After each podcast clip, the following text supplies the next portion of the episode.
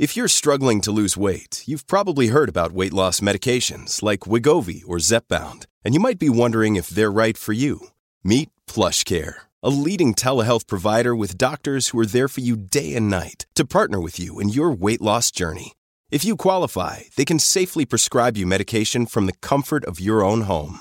To get started, visit plushcare.com slash weight loss. That's plushcare.com slash weight loss. plushcare.com slash weight loss.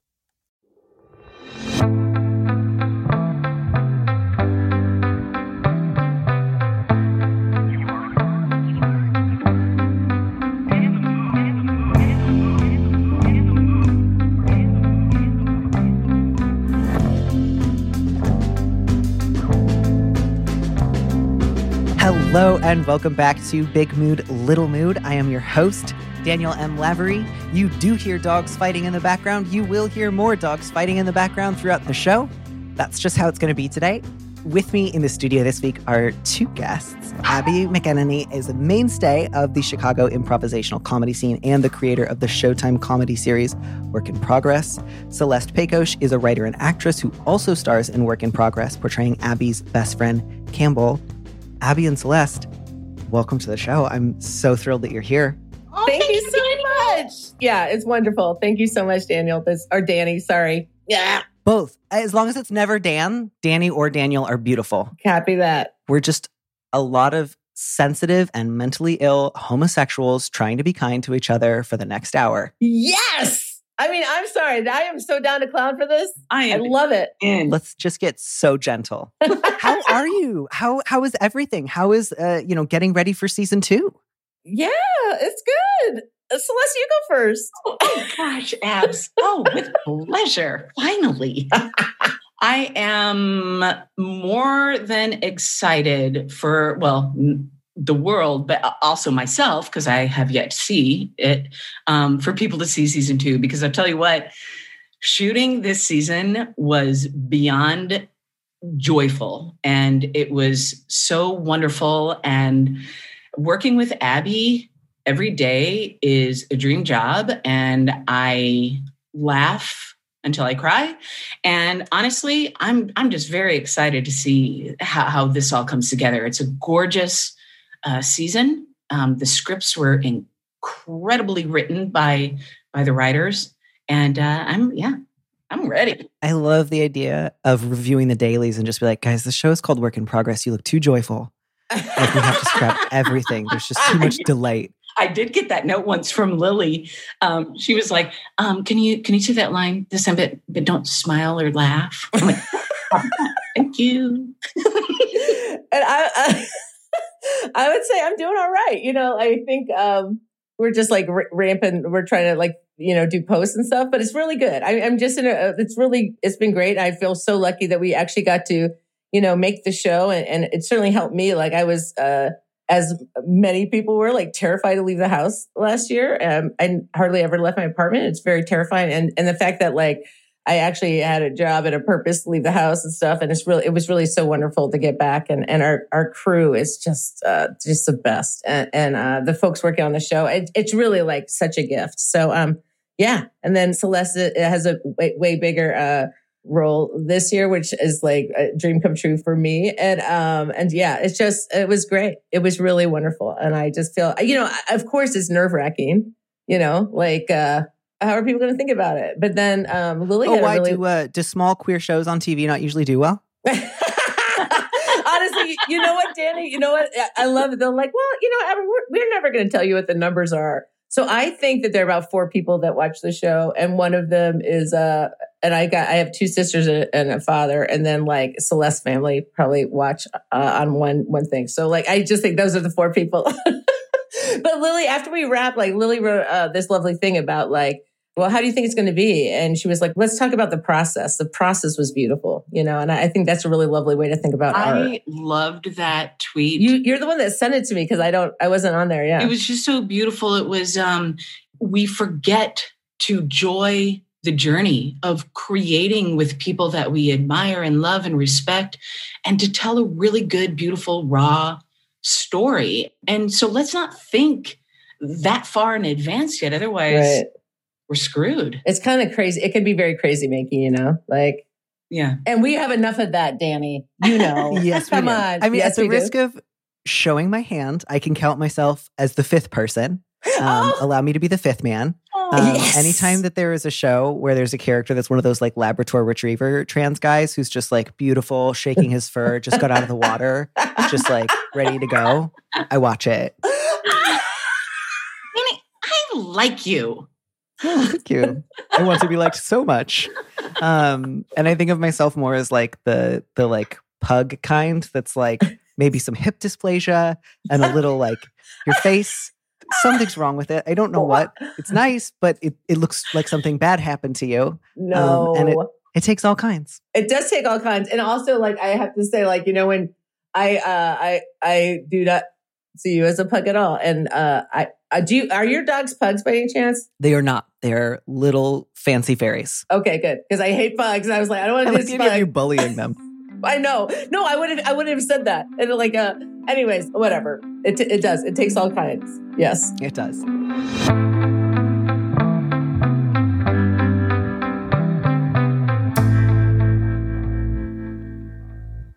I, I'm excited to move into our, our first letter because it, it, it's really setting the stage as just a sort of straightforward, uh, it's a common kind of question. It's one that I, I see fairly often. It just sort of has to do with I haven't been in therapy before. I'm starting therapy. I'm not sure that I like it. Am I supposed to like it? Do I need to like it? Is that an indicator that something unusual is happening? Or is that just how therapy is? Someone give me some sort of indicator so I can orient myself. Um, so that's the sort of way that we're going to start. I'll, I'll read this first letter and then we're going to get to move on to some slightly thornier topics, I think. So the subject is sad in the Southwest. How do you tell if a therapist is right for you? I just started seeing one for the first time, and I'm not sure if it's a bad fit or if I need to just give this a chance. She's solutions focused and has me doing some CBT stuff. By the way, that I think refers to cognitive behavioral therapy. right But I grew up with a life coach who always wanted to jump in to fix all of my problems when I really just wanted someone to listen to me. As far as I know, life coaches get a lot of their methods from therapists. So I'm worried I might find this just as annoying now as I did when I was a teenager. I already argue with myself constantly about whether I'm, quote, really depressed. So while the idea of stopping negative self talk sounds good, the idea that it's this big thing I need to fix makes me feel like if I'd just been trying harder all this time, I wouldn't still be having problems. But maybe those are issues I'd encounter with any therapist because starting therapist is hard. What do you think? Holy smokes, that's a big, that's a, those are a lot of questions in there. And I think, you know, therapy isn't what people are looking for and what people want from therapy are there, there are infinite answers to that. I think know yourself. I'm certainly not equipped to say if, if this person's wrong or right for you. It sounds like you want, if you want somebody to just listen so you feel heard and not come in and fix stuff, then maybe this one isn't the one that is right for you at the moment like I was really lucky. Like uh, my therapist like had retired, and uh, I was in a really, really, really, really bad place. And I, uh, I had a friend who was a therapist who helped me find someone. And when I finally called them and we met up, I was in such a bad place. I kind of laugh about it now. It's it's it, there's a really good thing about starting therapy when you're at a really, really low point because you don't have to be like, oh, I'm this old and I'm the youngest of three kids, and my mom's dead, and my dad does this, and and lives here and then you know like you just get into that shit fast so uh and i my therapist right now is so awesome ugh it's a journey i don't that's a crappy ass answer i don't know but it sounds like you this one is having is solutions focused and i don't think that's where you, you just want to be heard i think and stopping negative self-talk is is important but that's not something like that i anyways that i've been able to just like oh okay i, I like oftentimes I know, like, from a rational point of view, what would make me feel better. And one is if I stop calling myself a stupid cunt every other minute in my brain, that'd probably be better for me. But being knowing that and like getting to a place where you can not do that is, uh, I don't know. I, I I'm really glad you mentioned that. Just because I think one of the things that can be so hard is this thought of so is my job to stop all, you know, quote unquote negative self-talk? Like is my job to feel good about myself all the time? Because if so, that sounds kind of exhausting and maybe like not quite being a person anymore. And so I don't know, letter writer, if this is something your therapist has said directly to you, like the goal is ending negative self talk, or they simply said something like, you know, my hope is that like using these modalities, we can help you identify it, counter it sometimes, or like check whether or not it's helping you. And you kind of interpreted that as, oh, I have to get rid of it now. And I know certainly for me, at least, sometimes I cherish negative self talk like it is my precious little baby. And if someone said, we want to get rid of that, I would say, no, this is my thing. I love this. I love, you know, retreating into a corner and saying horrible things to myself. And if you try to take that from me, I will fight you with claws. Um, so there might also be a part of you that feels very protective of that part of yourself. Like I cherish my self harming rituals, even if they're not physical ones. And that is not something that anyone's going to remove from you against your will. So just if, if that's something that's on your mind, letter writer, hopefully you don't feel like that's something that the goal is to excise completely. Right. And I think that that's a really good point in because like, even if the goal would like, yeah, I mean, like it would probably, uh, at times like be better for me if I didn't like, I wouldn't talk to a friend like this. However, like the idea of that, like that the goal is that you never do it again. That doesn't seem human. That doesn't seem right. uh, like an attainable goal. That doesn't seem like that's just setting yourself or setting me up for failure. I don't know. Gosh, I mean, I think it is all about the vibe that you feel when when you meet this person. Um, I in my twenties, I went to a therapist and and um, she was amazing. And literally, the only thing she said, she goes, "Repeat after me." And I go, "Okay." And she's like, "Fuck off." And I'm like, "Oh dear." And I said, "Fuck off." And she goes, "And now repeat after me." And I'm like, "All right." And she said, "No." And and saying the word no was so hard for me at that time but it was a breakthrough. Never saw her again after that because i got what I needed. But um but you know i think you have to find like the right person the right match. It is like a relationship. Also look at yourself as a relationship with yourself. And i think you know you don't have to fix yourself. You're as is perfect in every way. And there might be some things around you that might need a little polishing. But I think that you just need to be patient with that and don't force yourself into anything that makes you feel restricted, but a place where you feel safe and, and can just be you. I think that's so useful. I, I think a lot of people, if they're going into therapy for the first time and don't really have a sense of what options yeah. are available to me, is this like going back to school? Can I talk back to my teacher? Can I disagree? Am I supposed to complete the homework and do what I'm told?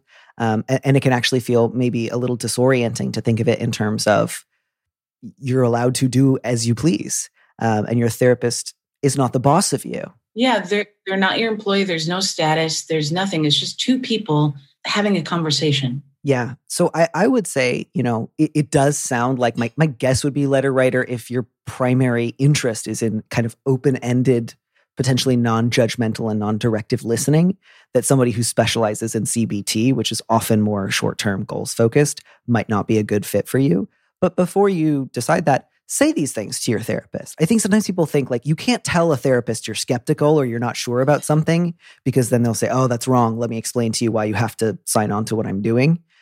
If that happens, I, am sorry, and that would be a great in- indicator of I'm not going to come back for a third session but ideally, you know, if you were to say something like, I'm not really 100% sure what my goals are on therapy, I feel pretty confident that I don't want someone to offer me regular solutions. Is that something that you can do? And if your therapist says, no, that's that's I always offer solutions. You can say, "Great, thanks for your time," and, and go look for somebody else, or maybe she's open to it.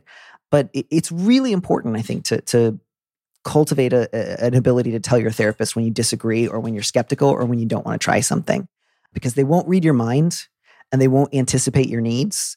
And if that's what you're hoping for, you won't get it out of therapy. And then you will have that horrible feeling, which is like, I am paying you money and you make me feel worse. And you don't even know that you're making me feel worse. When we're secretly becoming enemies, but only I know that we're becoming enemies. And that's a very unpleasant situation to be in. Yeah. And like being able to be honest with that, that's a that's a big win. I mean, that's a huge step of anybody, I oh, think. Oh, yeah you know? Yeah. And so that's really powerful. Yeah.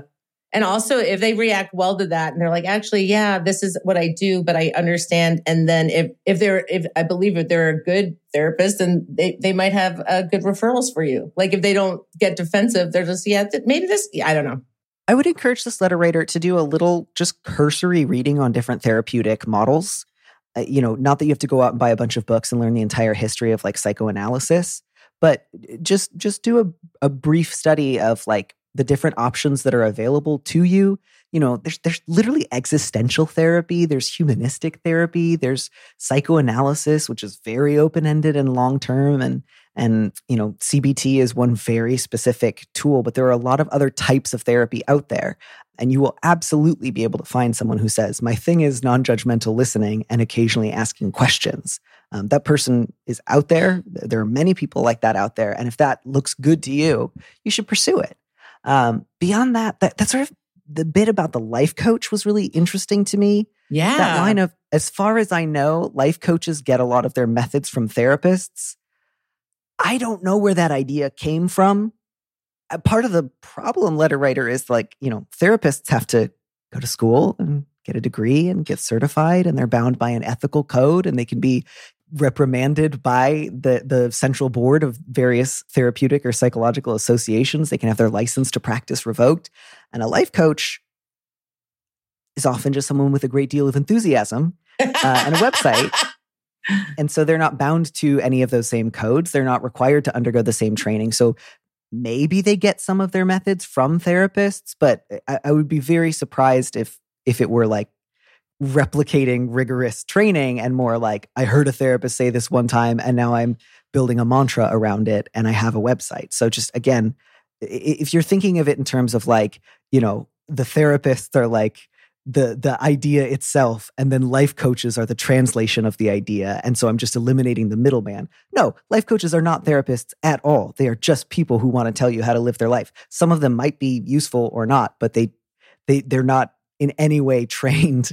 Uh, there's no no one's like, oh, I got my life coach license revoked, and now yeah. I can't encourage. That's really uh, good to bring up. Uh, there's nobody, there's no board keeping them accountable or ethical. Yeah. That's really yeah. fascinating. Yeah. Yeah. I certainly don't want to say that I think they're all bad across the board. I just mean there's no external review. So there's, there's, right. you know, it's going to vary yeah. really wildly. Yeah. So right. I, this is kind of an open-ended question. I realize we could spend most of our time together discussing it. I do want to make sure we get to the other two. So I'm going to, you know, encourage this letter writer to write back and let us know what they've chosen to do. And in the meantime, we will tackle this next question, which I love because it has to do with fraught expectations of how you want your mother to relate to your sexuality. Um, it's just a timeless classic.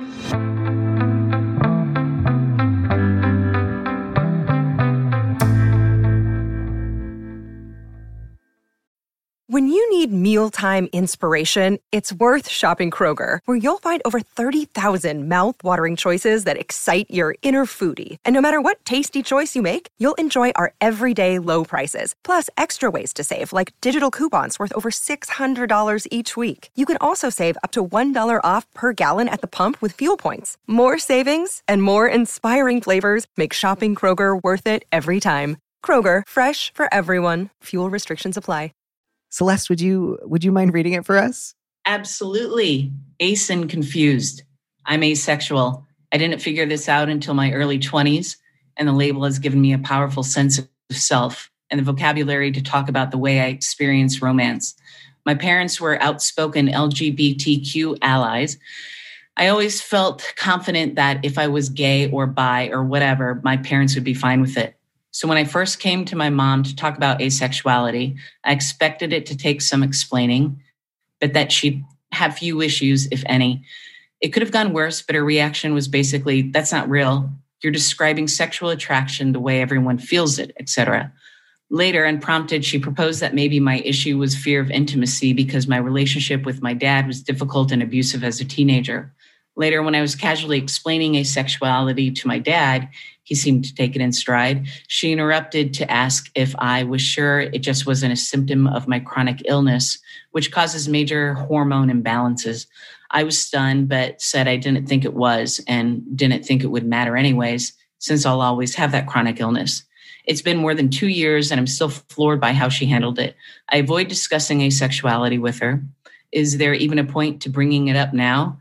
I would like for her to understand, if possible, and if I do confront this again now, how should I do it? I feel like she'd have taken it better if I told her I was gay. boy, there's nothing like hearing your mom give her theory of why you are the way that you are, like unprompted. I, I just, mm, just wakes yeah. you up like coffee, doesn't it? mm. Gosh. I, I, do have a couple of thoughts that I'd love to uh, sort of have us all think about as we are guiding our answers here, if that's all right. Um, one of them is this feels pretty important to me letter writer, it makes so much sense that you feel troubled and hurt by your mother's reaction. Um, that makes a great deal of sense. One thing that I would discourage you from doing is comparing it to an imaginary coming out where you were gay or bi or whatever. You know, there was this sort of I- implicit pairing of like, I need parity with the imaginary gay version of myself. And I bet my mom would have been cool. And somehow there's this implication that gayness took something away from me, maybe, or is getting something that I'm not getting. And I think that that's unnecessary. You know, first of all, because you don't know what your mom would have said or done had you come out as something else. Possibly she would have had something really dumb to say uh, about that too. Some people are great about talking about queer people in general. And then when their kid comes out, all of a sudden it's, you know, I didn't want to say anything, but you used to dress really well in high school. And now that you're in college, you wear a lot of pajamas. And I just wonder if that's connected. So let that one go just because I don't think that's going to be productive. The problem is that your mom had a bad reaction to your coming out as asexual, not that she might have been nicer if you had come out as a lesbian. And, then I think, you know, I, I felt a, a sense in this letter of like there's fear of a cause. Like, if for any reason this were connected to a hormonal imbalance or a chronic illness or a relationship with my father, it would mean less than it does now. I would have to give it up. Uh, I might have to let it go. Somebody would would be able to judge me. And, again, I don't encourage you to go looking for causes. I don't think that's useful. Um, I don't think that's useful for transness or gayness. I think it's it's much more productive and worthwhile and valuable to simply think about what kind of person you are and what kind of life you would like to lead. But you know, if part of you is really scared of like, oh no, that can't be true, like I would just go with like, so what? You know, who knows? Like maybe it is. I, I don't really know why you would go looking for a cause unless on some level you were hoping to eradicate it. So I think that might have been your fears. Like your mom wanted to explain it away. Um, and so I would just say, don't get defensive about that in response. Just go with a sort of gentle, like, who knows? Maybe. Impossible to know. I think also it's like her parents like are are like, you know, LGBTQ allies, which is great. So they're not ignorant about LGBTQ people or or or and like maybe whatever we don't know what their reaction would have been but like it sounds like they don't know much about asexuality. So we go back to the whole thing like why why why? Like coming to the reason why which is like a long like sometimes when people come out they're like it's because of this or you know often you get the reasons. It sounds like it's more of an ignorance and not understanding what asexuality is. I, I just think it's it's very it, to me it's very parallel to how when some people come out and people are like, no, you're not, it's a phase. or it's because of this, or it's because you're you spent too much time with your cousin, or you don't understand mm-hmm. yourself, whatever. It sounds just or coming everyone from, feels that way, right? Right? Yeah, exactly right. I, I just think it, it, to me, it's like, yeah, it's an unfortunate. It sounds just coming from an ignorance of what asexuality is. And like, I gotta say, like, everybody's relationship with their parent is different and every parent is different. So how you go forward with your mother, I think depends on uh, a lot of things that I, am certainly not equipped to answer. I don't know. I think like this is a little different. Like my dad now is 82 and, and we like, I work a lot on our relationship. He's like, we have a great relationship, but it's also like, okay, what, what are the battles worthwhile to fight? I want a great relationship with my dad and we love each other very much, but it's like, you know, I got to choose my battles. Yeah. I, you know, I, I feel like a lot of the shame that we carry really isn't our shame. Um, it's been handed to us from certain people that provide responses like like you know your mom did, which which almost you know I don't know I. I always feel, and and uh, when I came out, it was a very difficult process and time and things of that nature.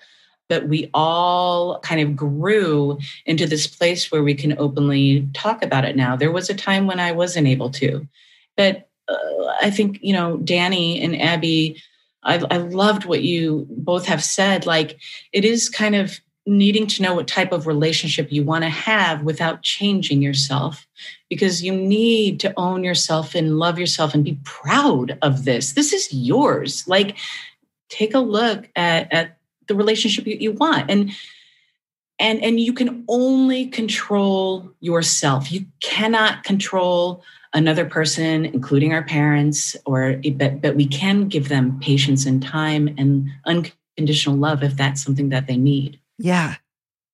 That's that's such a I think lovely you know emotional foregrounding. I think the thing that I'm the most curious about and unfortunately the letter writer doesn't go into much detail, you know, you say letter writer that your mother at least acknowledges that your father abused you as a teenager but it I don't know if you've ever talked about it besides that one time that she said, "Oh gosh, maybe that's why."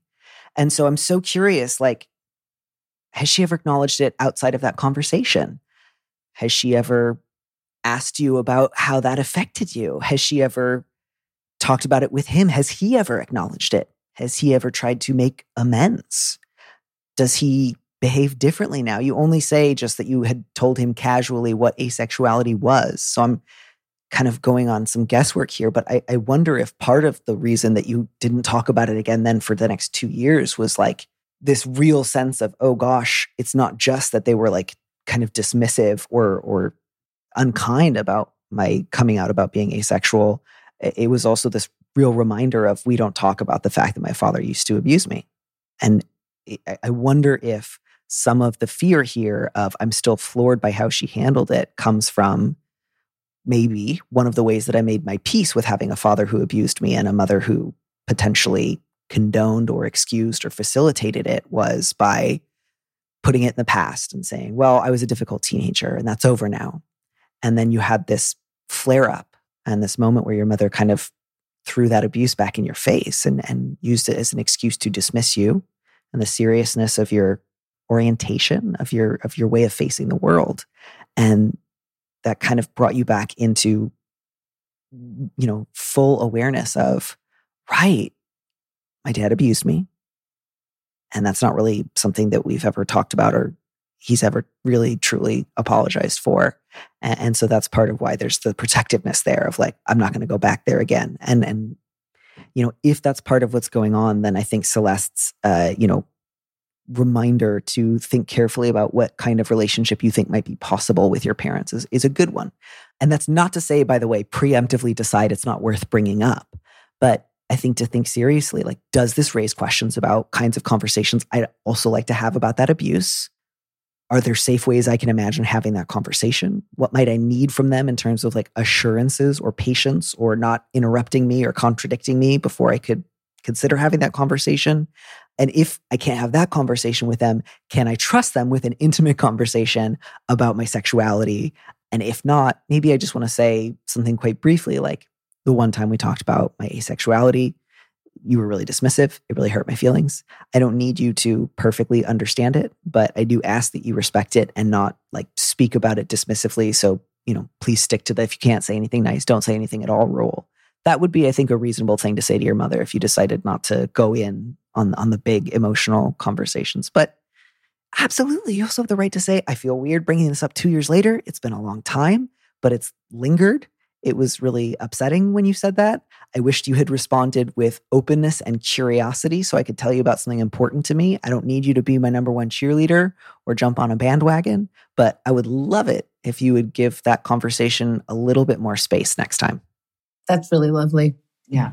And also that way that Danny that you just explained, like or like described a way that the letter writer can take care of herself by setting up those boundaries, which I think is so lovely. I think is so important to like with people that don't often understand that things about you that you still love and want it, but you just you set up boundaries. Like I need this from you, and I cannot have it be dismissed or or you know vilified or whatever. That's beautiful yeah. Yeah and i think that line you know i'd like her to understand if possible is a really good one. It, it, seems to me really reasonable. It seems realistic. Like if she could understand it that would be great. I would love to try to explain it to her. If that's not possible i'm not going to try to move mountains yeah exactly right i think choosing battles it's like her mom's issue at that point yeah and maybe even to preface it with like you may decide even after you ask me questions and you read a little bit more about it that you continue to hold the opinions that you previously did. That would be a shame. I, I, would be sad about that, but you may very well. And if that is the case, all that I ask is that you do not share dismissive thoughts with me. Can I ask that of you? Because that I think really holds the line like you're you know you're not trying to win hearts and minds here against all odds. And if she's not open to it she can at least give you no more of the like well we all feel that way. Because also i feel like you could kind of push back like you know mom if you feel that way and you think it's a, a, an important and universal feeling would you perhaps like to try on this nice little asexual hat and see how it feels? Maybe maybe you don't want to start trolling your mom just yet. But uh, you know who to go to when you are is that the follow up to that? Anyone who would like to troll their mother, I encourage them to write to me. Uh, very happy to to tweak that relationship forever.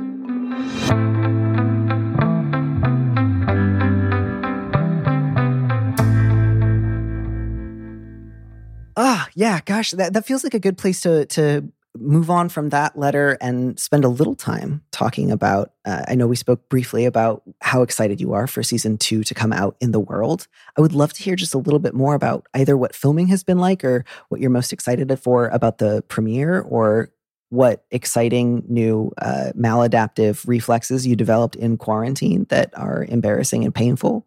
Take your pick. I think for me, filming was uh, a lot of it was very difficult, right? Because everybody would, we were in masks. Celeste and I were lucky because since we were uh, actors on the show, we were the only ones, uh, uh only actors could take off their mask. So at least we were able to breathe uh, and not have fiber in our, in our mouth the whole day. I felt very safe on our set, and and I and that was a really hard thing. Um, Lilly and I were very clear, like if it's not safe, then we're not coming back. Like nothing is worth the health of our cast, crew, and our family members and people in our pod, right? So I, I just, I don't know. It was a very lovely uh, gift to be able to work and be back together. And like, again, I think I said earlier, like our crew's so great. And it is really a labor of love. Like there's just a lot of community on set. And, um, there was less of it this year because we couldn't hang out and, and like, you know, you lose a lot of communication if you can't see people's like only you only see their eyes. But um, I don't know. It was a total gift to be part of a community again. And I think there was certainly, you know, nothing but isolation uh, last year. So I just, I don't, I don't know. Uh, so being back on set was great, and it was way better than season one for me. Like I think season one was just like, you know, very difficult in that like yeah i mean uh, uh, it's hard to say because like my dream came true right and it was it made it was an amazing experience but like i think i really like i'd never been on a set before i never had like you know everything was brand new so this season i just felt like okay now i kind of have an idea of what i'm, I'm doing i'll never say i know what i'm doing danny just so you know but um I don't know. And I, I really feel if I wasn't, if I didn't have that gift to go back to work and be around this group of folks that really come together and collaborate to create art um, I'd still be on my couch. Like I, I wouldn't have left my house yet. So like, I, I don't know. I feel, I, I feel very fortunate. So that's how filming was for me. I think, uh, really scary to be out in the world. And, um, we had to shut down and, uh, 37 of us went into quarantine, but nobody from got ill. Like, so, you know, like it just showed like we were doing stuff right. I don't know if that was my experience. Celeste.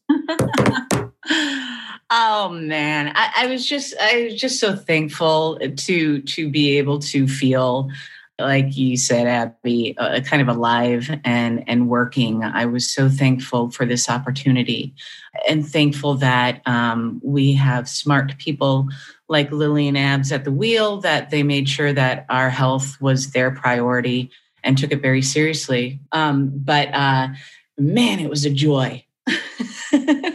it was a joy to shoot this season. Um, I mean, and and listen, I get the easy part because I'm just Abby's best friend in the show, so it's it's a joyride for me. but um, but yeah, it's a dream job.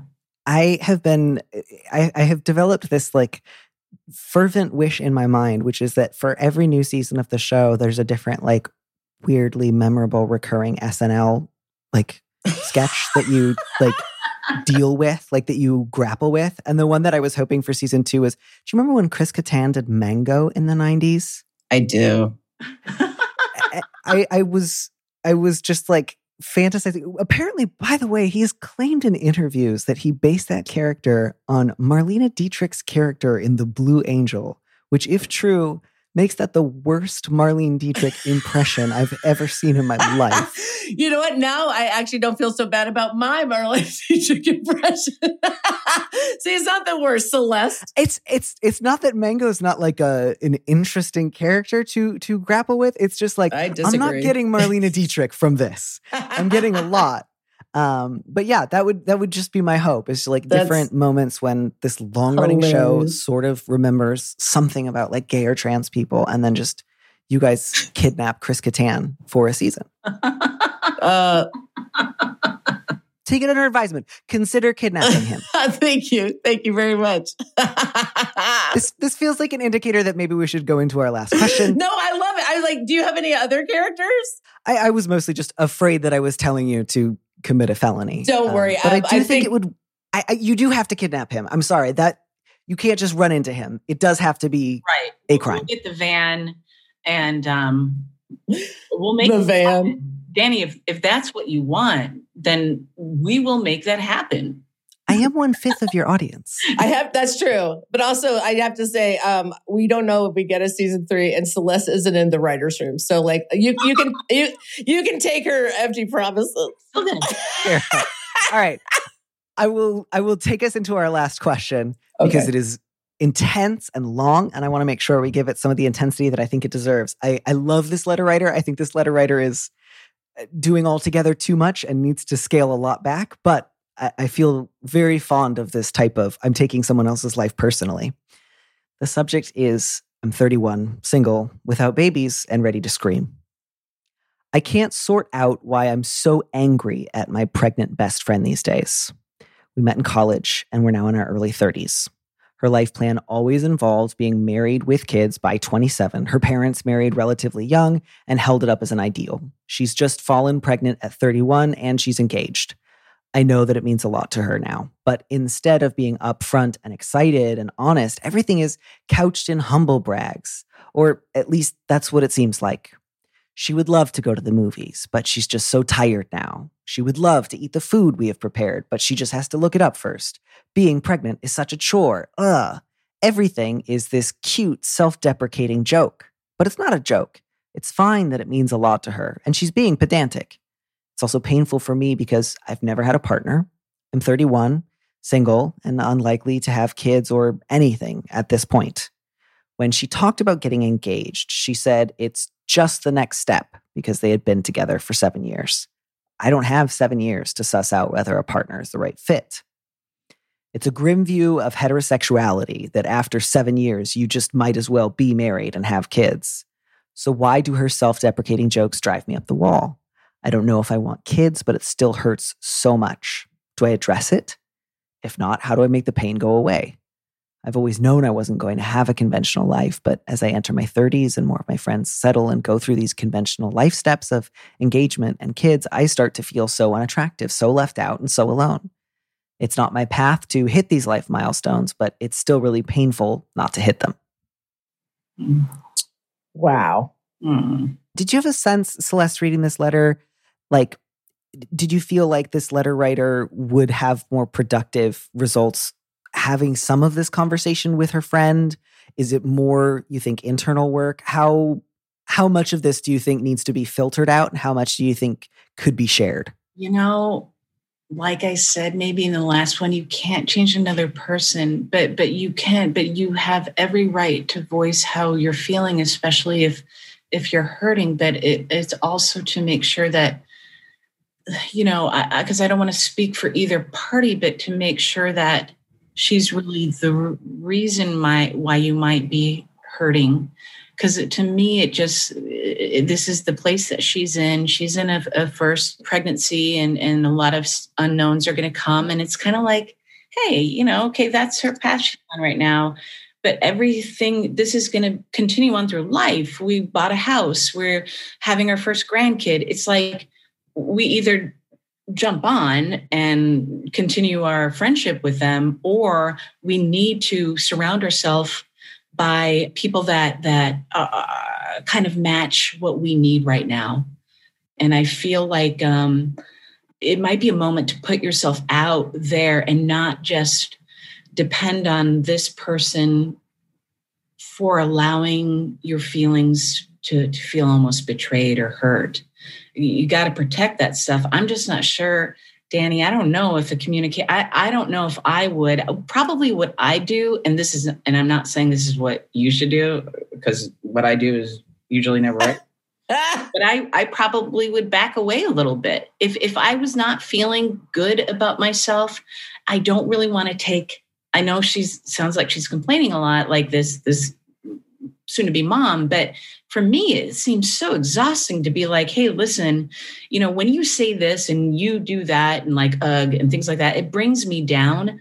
Like, I don't know what her reaction would be. You know what I mean? Yeah, I, I I'm glad you said that because I think that helps distinguish something important to me. One is, I think what the letter writer is feeling is huge and important, and it makes a great deal of sense in in the big scale. The sort of like, I don't know what my life is going to look like if I don't hit all these milestones.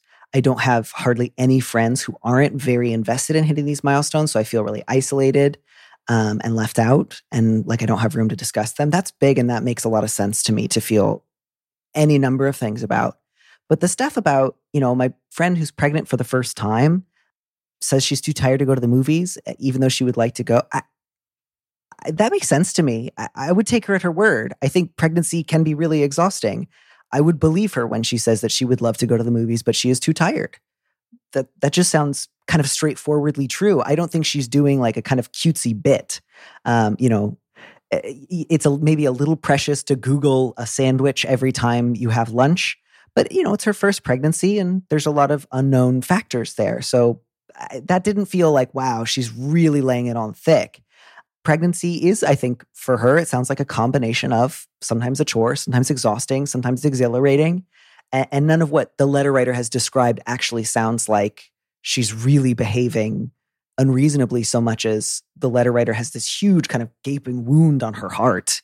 And that's the thing that's not getting addressed. Does that make sense? Abby, you're looking at me like I'm nuts. Uh, no, I don't think you're nuts at all. I, I think you're, I think that does make sense. I think also like, I think that's a really good point. I think that's all reasonable. Like, yeah, they're, they're too tired. They can't eat what they want. But like the fact that they're using cutesy and self-deprecating and humble brag, I don't understand the tone. Like I like I need to hear the way that. Uh, yeah, her, I didn't see humble brags in that. I'm with you there. Right, it's like, but we but we don't know. Like like we might be missing a lot of the story, right? Sure. Like we or or the intent or the tone. But I love that. Like when I read this, I was like, well, I don't have the evidence of it, but the fact that you're going back and saying this stuff, like, oh, I feel so. You know, it's all about tone. I, I think if this is really her best friend who knows the letter writer so well and seems to be so oblivious about how their experience is is affecting their best friend that to me is like mm-hmm.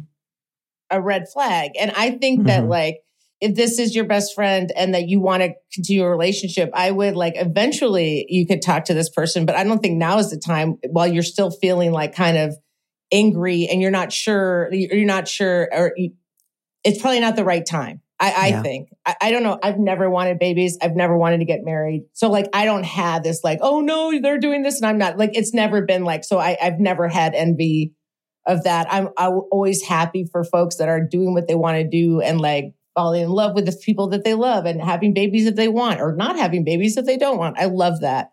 Mm-hmm. However, there are several people that I am friends with that become like now the relationship is with me and their baby and not me and this friend. It's like, where have you gone? Like you, yeah. you have gone away. And, and I like, I will always like love you and stuff, but, but like our relationship has changed because you have lost yourself and God bless. You want to lose yourself?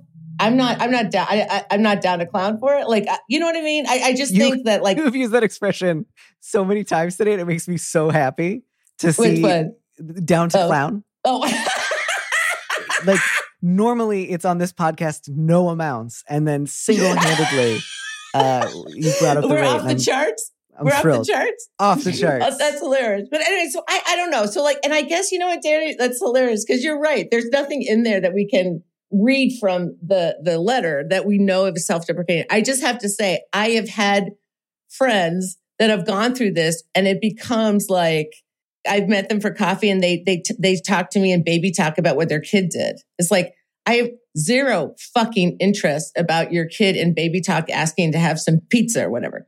You know, Sure, it's like this is not totally a relationship. reasonable to object to. Yeah, right, exactly. So I, I think, I think just because I think I've had a lot of experience in that, I was just like thinking about the people that have like kind of like become less close with me because, uh, and also I'm not angry with their choice. It's just like that's not, I'm not interested in it. That Yeah. sounds like, and I also I love kids, and my very best friend has a child who's six, and I love this kid. We do we zoom each other, Oh, yeah, but like I my is like, relationship. by the way, Dylan, I don't hate you. You're fine. Like, if, No, if no, there are any but, like, children and- listening to this, I, I wish you well. I don't even mean that. I just mean and like, but but my like so, and my friend Kate and I, we have our own relationship, and also I love their child, but we don't get on and talk about like everything that Thomas did that day. I Mhm. often ask, but like our relationship is not based on our child. I don't know how much I can. I, I don't know. I know I'm back. To, I love kids. I just I have no interest in like not having a relationship with somebody that I had a very good relationship with, and I don't. You know what I mean? You heard it here first. Abby hates kids.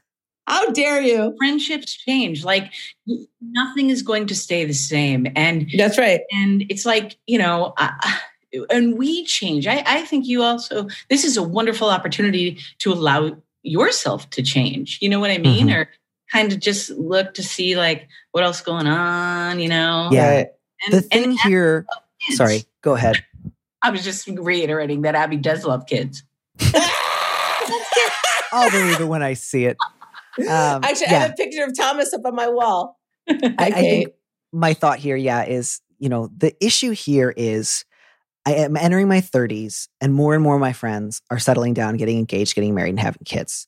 So what that says to me is you, you need more load bearing friendships with people who are not doing that, and who are consciously not doing that, who can talk about the the joys and the struggles of those unconventional lives, of which there are many different kinds. You know, we we just heard from somebody who's been coming out to their parents as asexual queer people often, but not always, fall into that category. Um, you know, antinatalists often fall into that category. Sometimes they can be a lot, but sometimes they can be fun.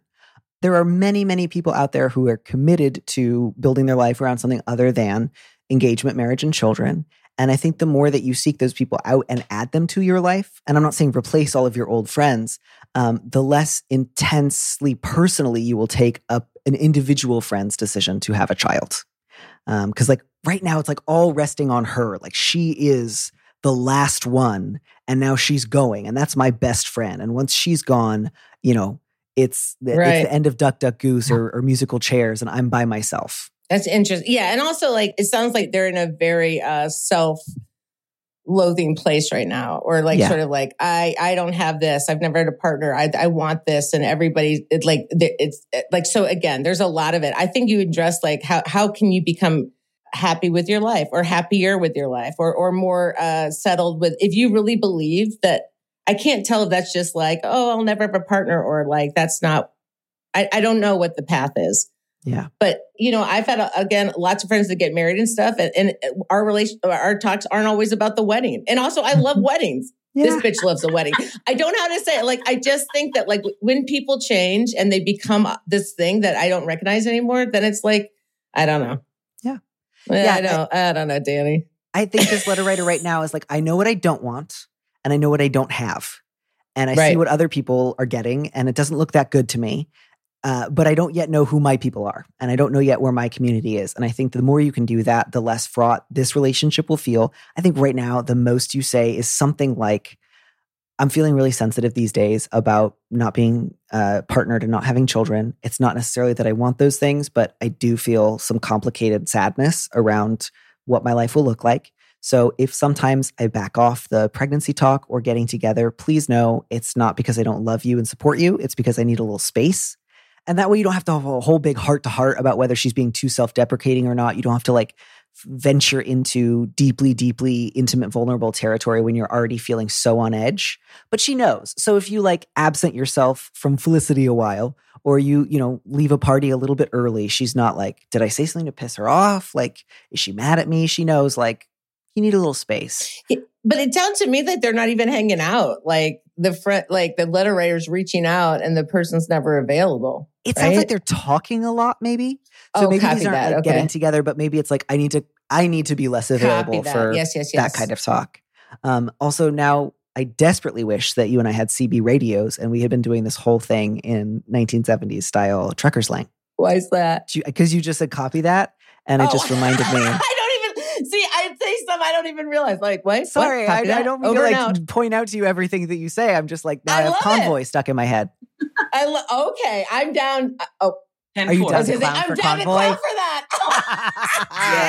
Yes.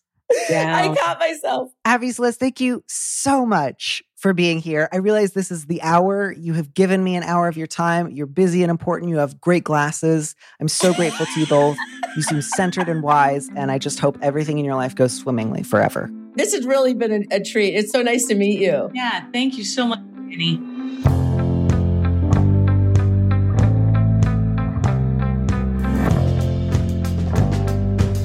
Thanks for joining us on Big Mood, Little Mood with me, Danny Lavery. Our producer is Phil Surkis, who also composed our theme music. Don't miss an episode of the show. Head to slate.com slash mood to sign up to subscribe or hit the subscribe button on whatever platform you're using right now. Also, please leave us a review on Apple Podcasts if you get a minute. We'd love to know what you think. If you want more Big Mood, Little Mood, you should join Slate Plus, Slate's membership program. Members get an extra episode of Big Mood, Little Mood every Friday, and you'll get to hear more advice and conversations and interview questions with our guests. And as a Slate Plus member, you'll also be supporting the show. Go to slate.com forward slash mood plus to sign up. It's just $1 for your first month. If you need some little advice or big advice and you'd like me to read your letter on the show, head to slate.com slash mood to find our big mood, little mood listener question form, or find a link in the description of the platform you're using right now. Thanks for listening.